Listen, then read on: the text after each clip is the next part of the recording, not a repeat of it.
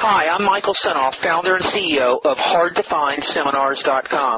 For the last five years, I've interviewed the world's best business and marketing minds.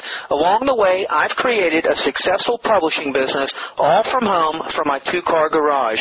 When my first child was born, he was very sick, and it was then that I knew I had to have a business that I could operate from home. Now my challenge is to build the world's largest free resource for online downloadable MP3 audio business interviews. I knew I needed a site that contained strategies, solutions, and inside angles to help you live better, to save and make more money, to stay healthier, and to get more out of life. I've learned a lot in the last five years, and today I'm going to show you the skills you need to survive.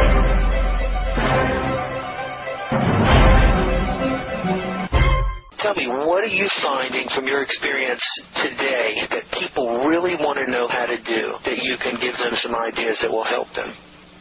I think people want to make money and be independent. They want to be independently wealthy, meaning that they have the freedom to work on their own without having a boss over them who knows less than they do. If they want to go to a movie in the afternoon or to their child's play, that they can do that. If they want to spend time with their family at, during the afternoon when it's nice, as opposed to only seeing them in the evening when it's dark and no time left to do any real thing like that, they want to have freedom.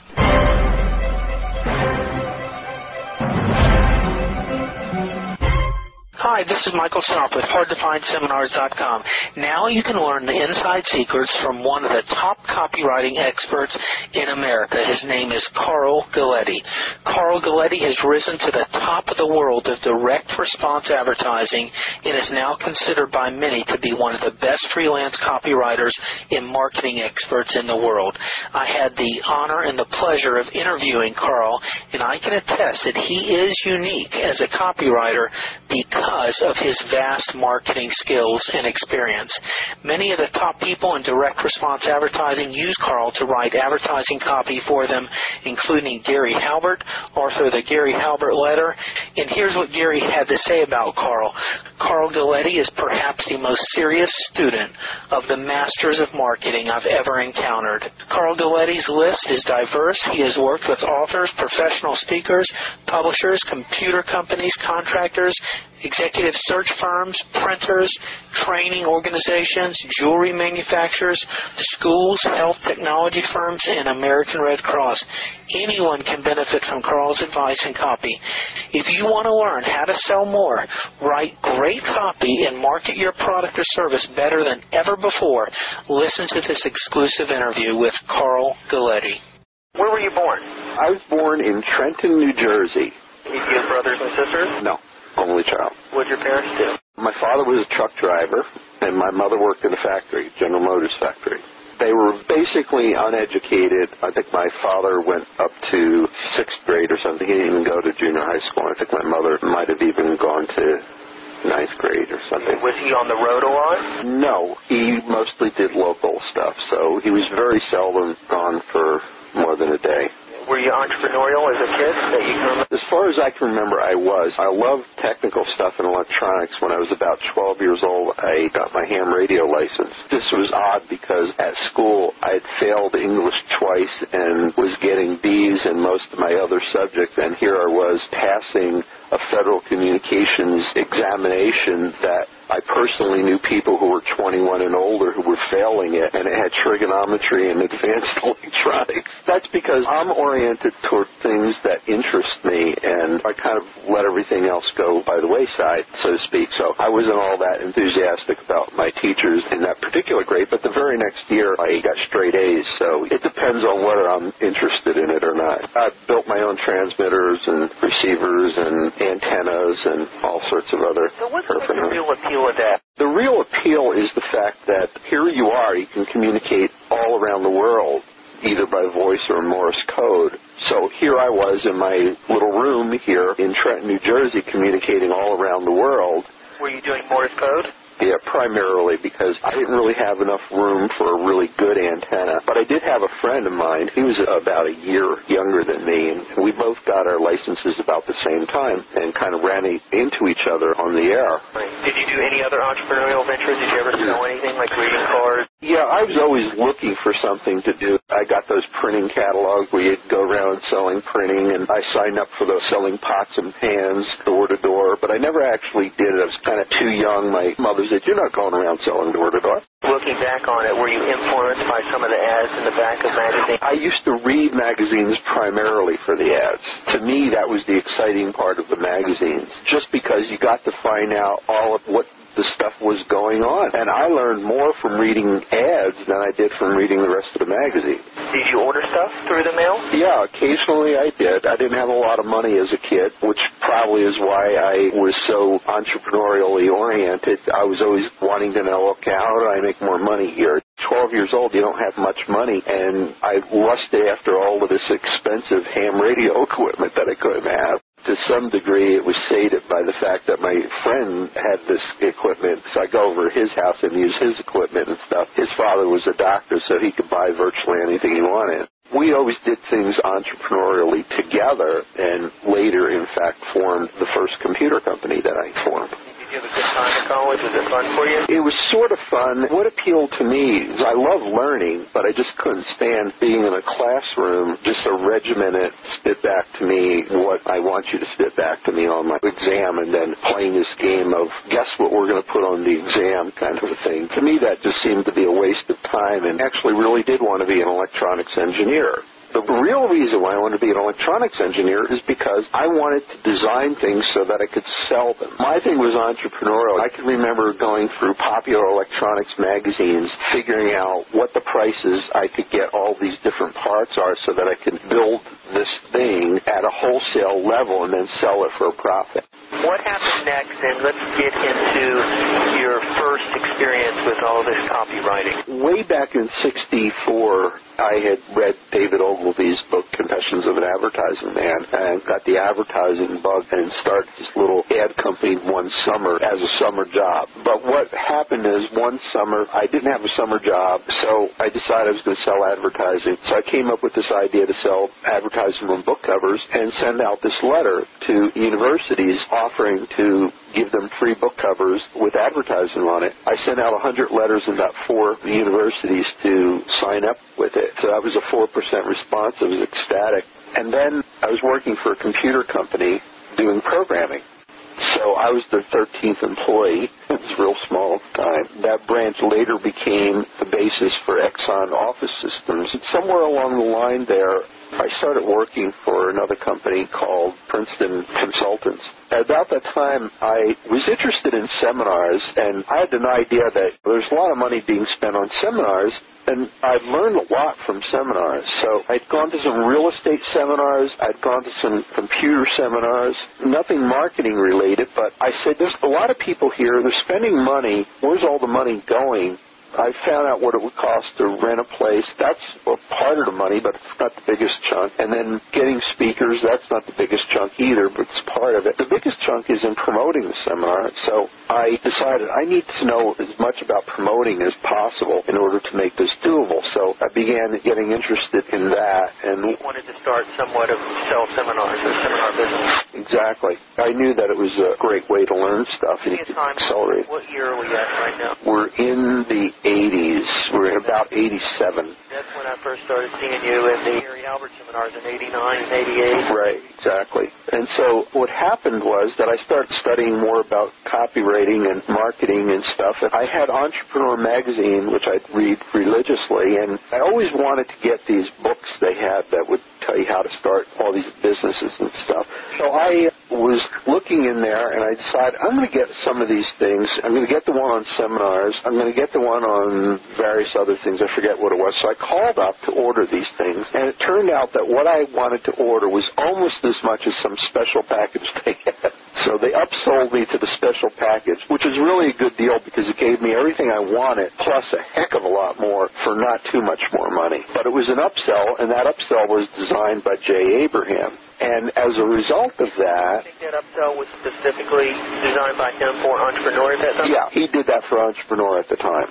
He was the guy who said, take all these this information you got in reports, put them into these packages, and then upsell them on the telephone. So I was one of those upsellees, and I'm thankful that I was because if I hadn't done that, I probably wouldn't have been on the list that Jay Abraham sent out his first promotion for his first newsletter, Okay. which was your marketing genius at work. And I'm sitting there saying 500 bucks for a newsletter. I never spent that much for a newsletter. You paid your $500 up front and got it over 12 months. Got that sales letter in the mail. Right. And the reason is because I had bought this entrepreneur package. And so in one of the things that I read, I read this really great guy's letter to his son teaching him about marketing. I said, this guy's great. By the way, in the beginning I said, if I'm going to pay $500 for this, I want to know everything this guy tells me. If he mentions a book, I'm going out and getting it. I'm going to read it. The thing I was impressed most about Jay was he's getting $2,000 an hour for a consultation on the telephone at the time. And I said, if he can do that, I want to know everything he knows.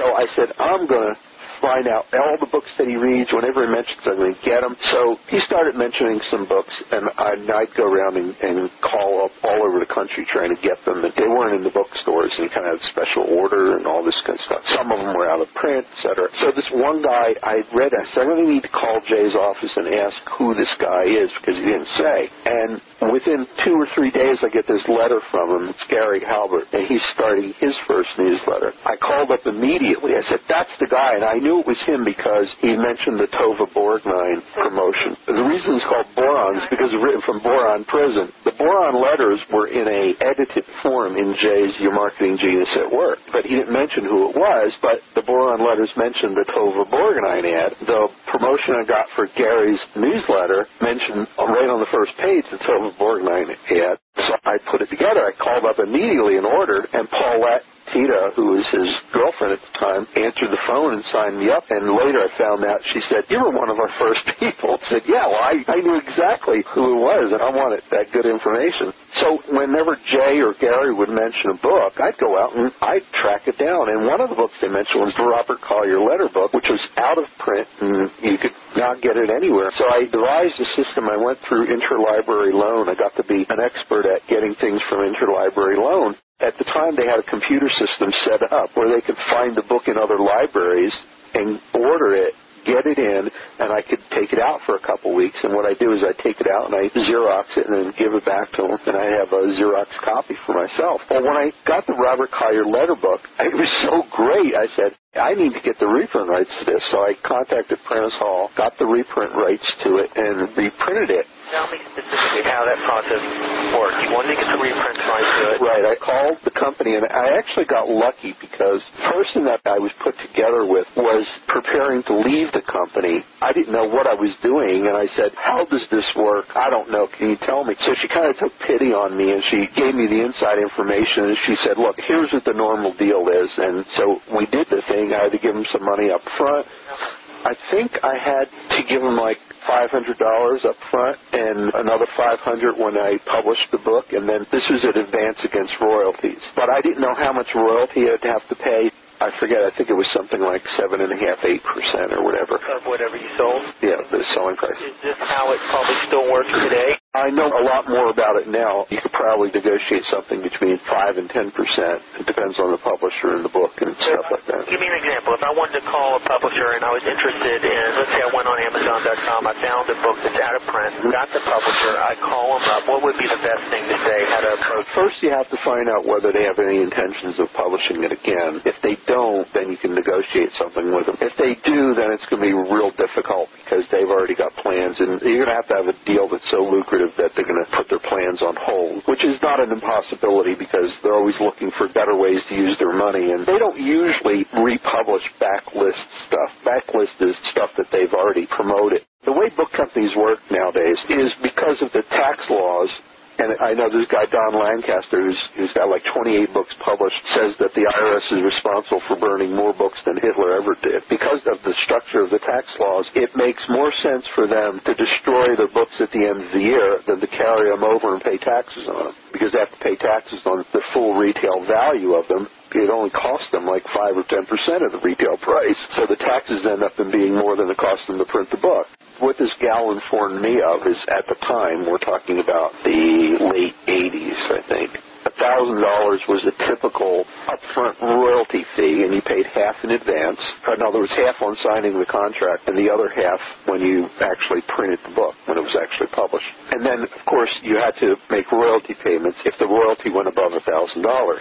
So you do that, and then you negotiate what the royalty payment is, and that can be anything from five to ten percent. Sometimes it's also whether it's based on the retail price or the wholesale price. But the publishers are not stupid; they do this themselves. They'd rather have it based on the retail price and get as much as they can, and then they negotiate for the author, and they have an arrangement with the authors.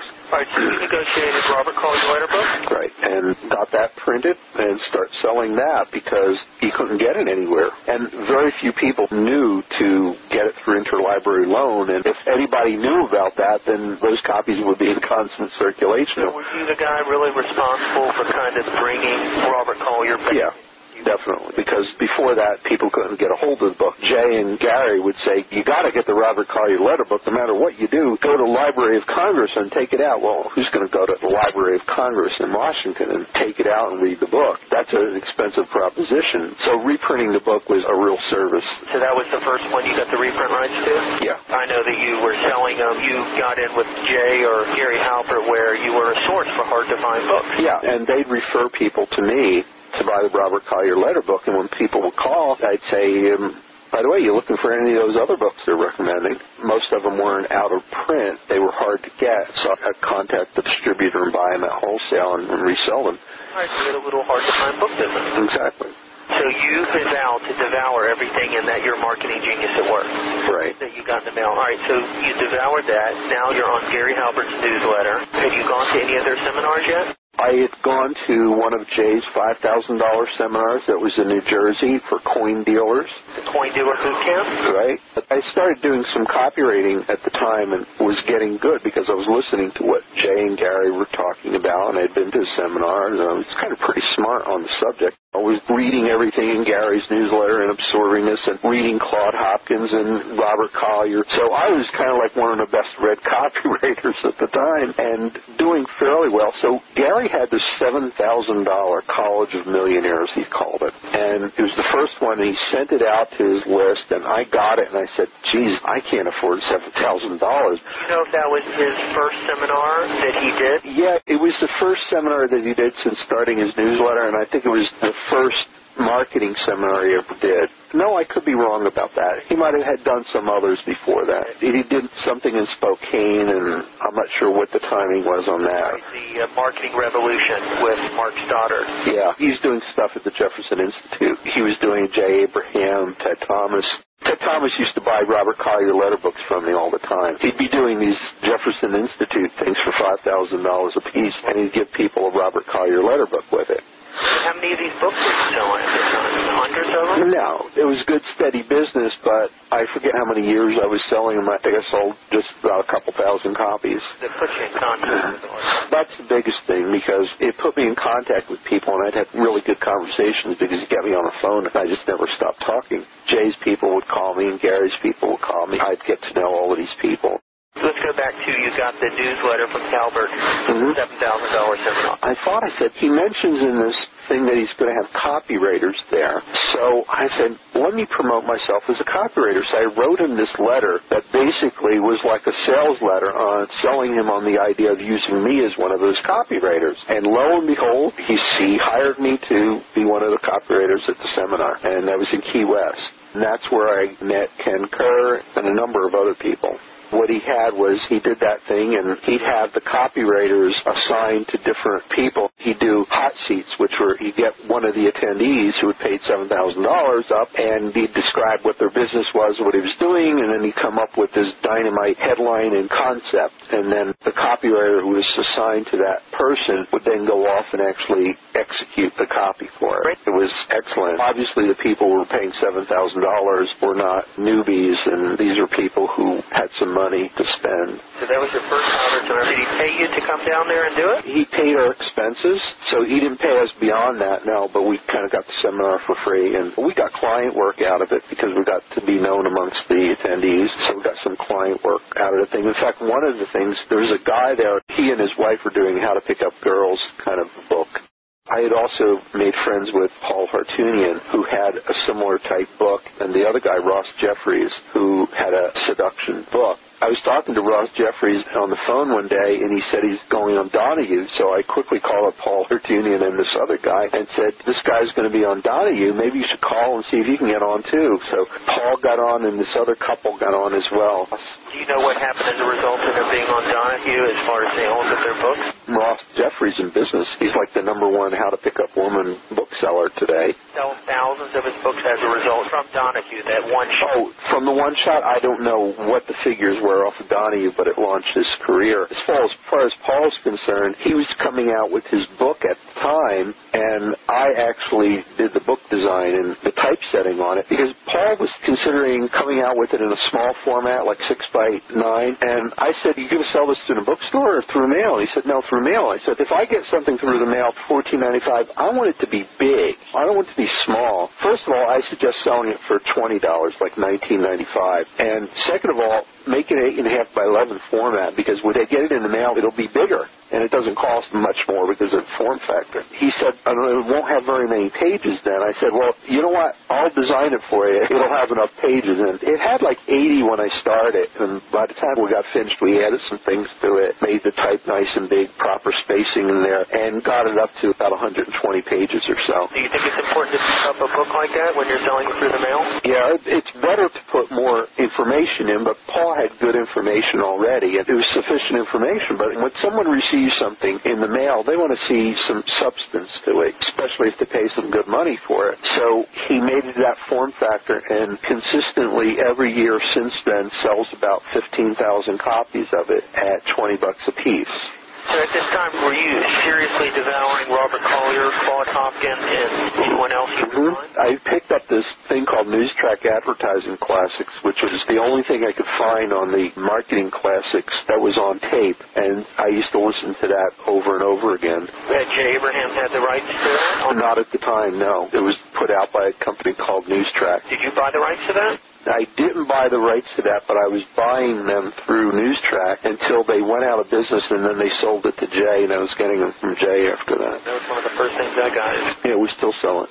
What are you doing for a living right now at this time? Are you still working? I was writing copy at this time. When I got the Jay's first newsletter, Your Marketing Genius at Work, I went in and quit because I was so excited about the possibilities that I could do with this marketing thing. And they thought I was lying to them. They thought I had another job and didn't want to tell them. And I said, no. And then they thought, well, maybe you just don't like working for us. And I said, no, I like you guys. Do you not like the work? How about the pay? We can probably give you more in a few months when things get going better. And I said, no, the pay's fine. You guys are fine. I like the work, but I just really fire up passionate about this marketing stuff. And I want to give it a shot. They thought I was crazy, of course. My wife thought I'd gotten fired and just didn't want to tell her. I made that bold leap. I read about who was the guy, Alexander the Great, who burned his ships behind him or somebody else. So I was burning my ships behind me. I quit the job, didn't have anything to go to, just was going to make this marketing thing work. So there I was. Were you getting some copywriting clients? Actually, the company I worked for hired me a few months later to write copy for them, and I wrote a kick butt yellow pages ad for them that like tripled their business.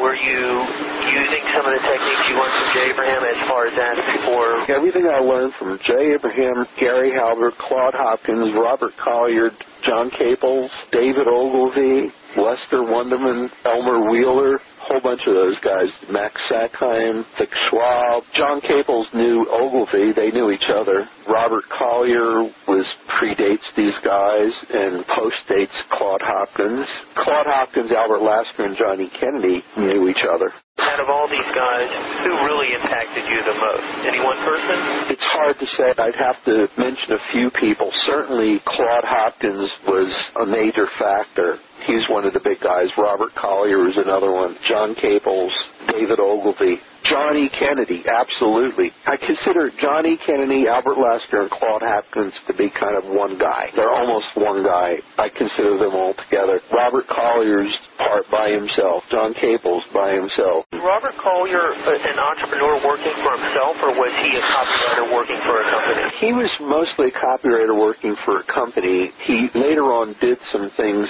You know what? He was a combination. He did do a lot of entrepreneurial stuff, especially in publishing, but it was outside of the realm of marketing and copywriting. He actually did a lot of spirituality based stuff. You're immersed in copywriting. You're studying all the masters. You've attended a first Gary Halbert seminar. You're meeting people who are interested in this type of material. You're now doing freelance copywriting. What were you charging at that time for your copywriting services? I think it was somewhere between five thousand and sixty five hundred for a typical direct mail response letter. How I came up with that rate is there was this publication that showed the rates of all these different copywriters, and I kind of averaged them all out. They averaged out to sixty five hundred dollars. What was the publication? Who's charging what? And uh, it was put out by Denny Hatch. I basically picked the median range, and that's based on a typical direct mail response letter, which is typically eight pages plus order form, whatever. Tell me some stories about some successes that you've had with your clients as a result of your skill as a copywriter and what that could mean for a business. But can you illustrate some stories that really stick out in your head where your copywriting really produced some great results? Yeah, I told you about the uh, Princeton consultant firing me back right right in the beginning and Mhm. stuff. There was another client, All American Collectibles. We used to send out a mailing promoting these collectible lithographs that were hand signed by famous sports figures and things like that. I wrote a letter for, let's see, one for Joe DiMaggio, and we sold millions of dollars worth of those things. I think we sold millions of dollars each mailing, and I did probably a dozen mailings. How did you meet this client? We actually had met personally at a Jay Abraham seminar. We had exchanged cards, but nothing happened right away. And then they contacted me later on, and they were interested in doing something, so we started up something. So they was it primarily sold through just direct mail? Yeah, they did some advertising to get leads. They had a whole phone room that would close them once they called in, but Mhm. they chiefly responded to people through direct mail. They got leads from ads, and then they had their mailing list that they would send out to buyers and people who were interested. That was all direct mail. Now, at this time, was this one of your first clients? As a result of your copy, you really made some serious money for him? Was this one of your bigger, first, earlier clients that you made a lot of money for through Um, your copy? I'm not sure how early it was. That took place over a number of years, and I can't even quite say how many years because I'm not sure. It was a bunch of years, and I do three or four for him, and then a little while later do some more for him, and whatever. You're studying the stuff and you're reading, but actually seeing the results of a letter is something different. I mean, at what point did it really click that you said, my God, this is incredible what just words on paper can do? Any one particular project? Yeah, actually, it was one of my own projects. Actually, a series of things. Here's the genesis of this thing. I had uh, Ted Thomas got this idea for doing a seminar, and it's called the Information Marketing Super Conference, as opposed to the Internet Marketing, which is my seminar. His was the Information Marketing Super Conference in Las Vegas. He tried to get that thing going, but wasn't successful. I was one of the speakers. It, wasn't successful because the speakers didn't promote it to their list. So I was talking to him about it one night. I said, what you've got to do is you've got to give them a sales letter to send out. And if they want to modify it or write their own, that's fine. But a lot of them are too darn busy to do that. They're just going to take your sales letter, reproduce it, and send it out. So he hired me to write the sales letter for that seminar. And we go back to why did I get involved in copywriting and marketing? Why was I interested in the first place? Is to sell seminars. So this, in essence, was my first opportunity to do that. I wrote a letter. He sent it out to all the speakers. We sent it out. We got 550 people to the seminar. And Was uh, this the first one he did? yeah, he doesn't do information marketing anymore, and he did foreclosures and tax lien, and tax lien is primary. One that he does now. The reason I'm asking is because uh, when I interviewed Brian Keith Voiles, he says he wrote a letter. Second one. He did the second one. Gotcha. So you did the first one. You filled the room with 500 people. Yeah. Was that mainly from the speakers sending out the letter to their customers? That was all of it. That was all of it. It wasn't any cold direct mail to any list that had never really heard about information marketing. I don't think so. I'm not sure actually who he gave the, the thing to, but my understanding was he primarily gave it to the speakers. So that was one early on thing. Here's an interesting thing that happened at the seminar. I'm presenting on stage there, and I was talking pretty much about infopreneuring and licensing and things like that. Well, I come off the stage, and who comes up to me but Robert Allen? And he shakes hands. He says, I want to shake your hand. That was the best presentation I've seen today. And I said, oh, thank you very much. I noticed his tag, and it said Robert Allen. And I was almost going to say, are you the Robert Allen? Because I wasn't sure. It's a fairly common Right. name. He was the Robert Allen. I was pretty impressed by that. And later on, he came up to me and he said, I noticed you used a pen on your overhead slides. We were using overhead slides in those days. Mm-hmm. There weren't any LCD projectors. And he said, do you mind if I borrow that? I said, sure. And he says, now I may use all the ink in it. I'm just saying, use all the ink in it. How are you going to do that? I said, well, I've got extra ones. That doesn't matter. And I said, what are you going to do with it? He says, I'm going to sign these dollar bills. And he had a stack of dollar bills, and he's signing his name on each one of them. And I said, why are you doing that? He said, come watch my presentation. You'll find out. And he was speaking right there, too. Yeah. And so I watched his presentation, and I've never seen anything more brilliant in my life. Turns out that part of that brilliance, he was trained by John Childers on a lot of this stuff and other people, but John Childers is one of the people who works with him. So John Childers did a lot of training for him? Has John Childers been around that long? worked with him, yeah, yeah, in, in creating his presentations and stuff. And he still does today. He speaks at Robert Allen events. But I didn't know who John Childers was at the time anyway. So I watched it, and I was totally amazed because by the end of his talk, he had people running up to him, just like hordes of people running up to sign up for this $2,000 wealth retreat program. The long and short of it is he's holding these regularly, and we're talking on the phone, and he invites me to come out and, and do part of the presentation. Actually, me and Ken Kerr and I. I went out there and I did a presentation on copywriting and marketing and infopreneuring, the licensing, things like that. And I did this one segment.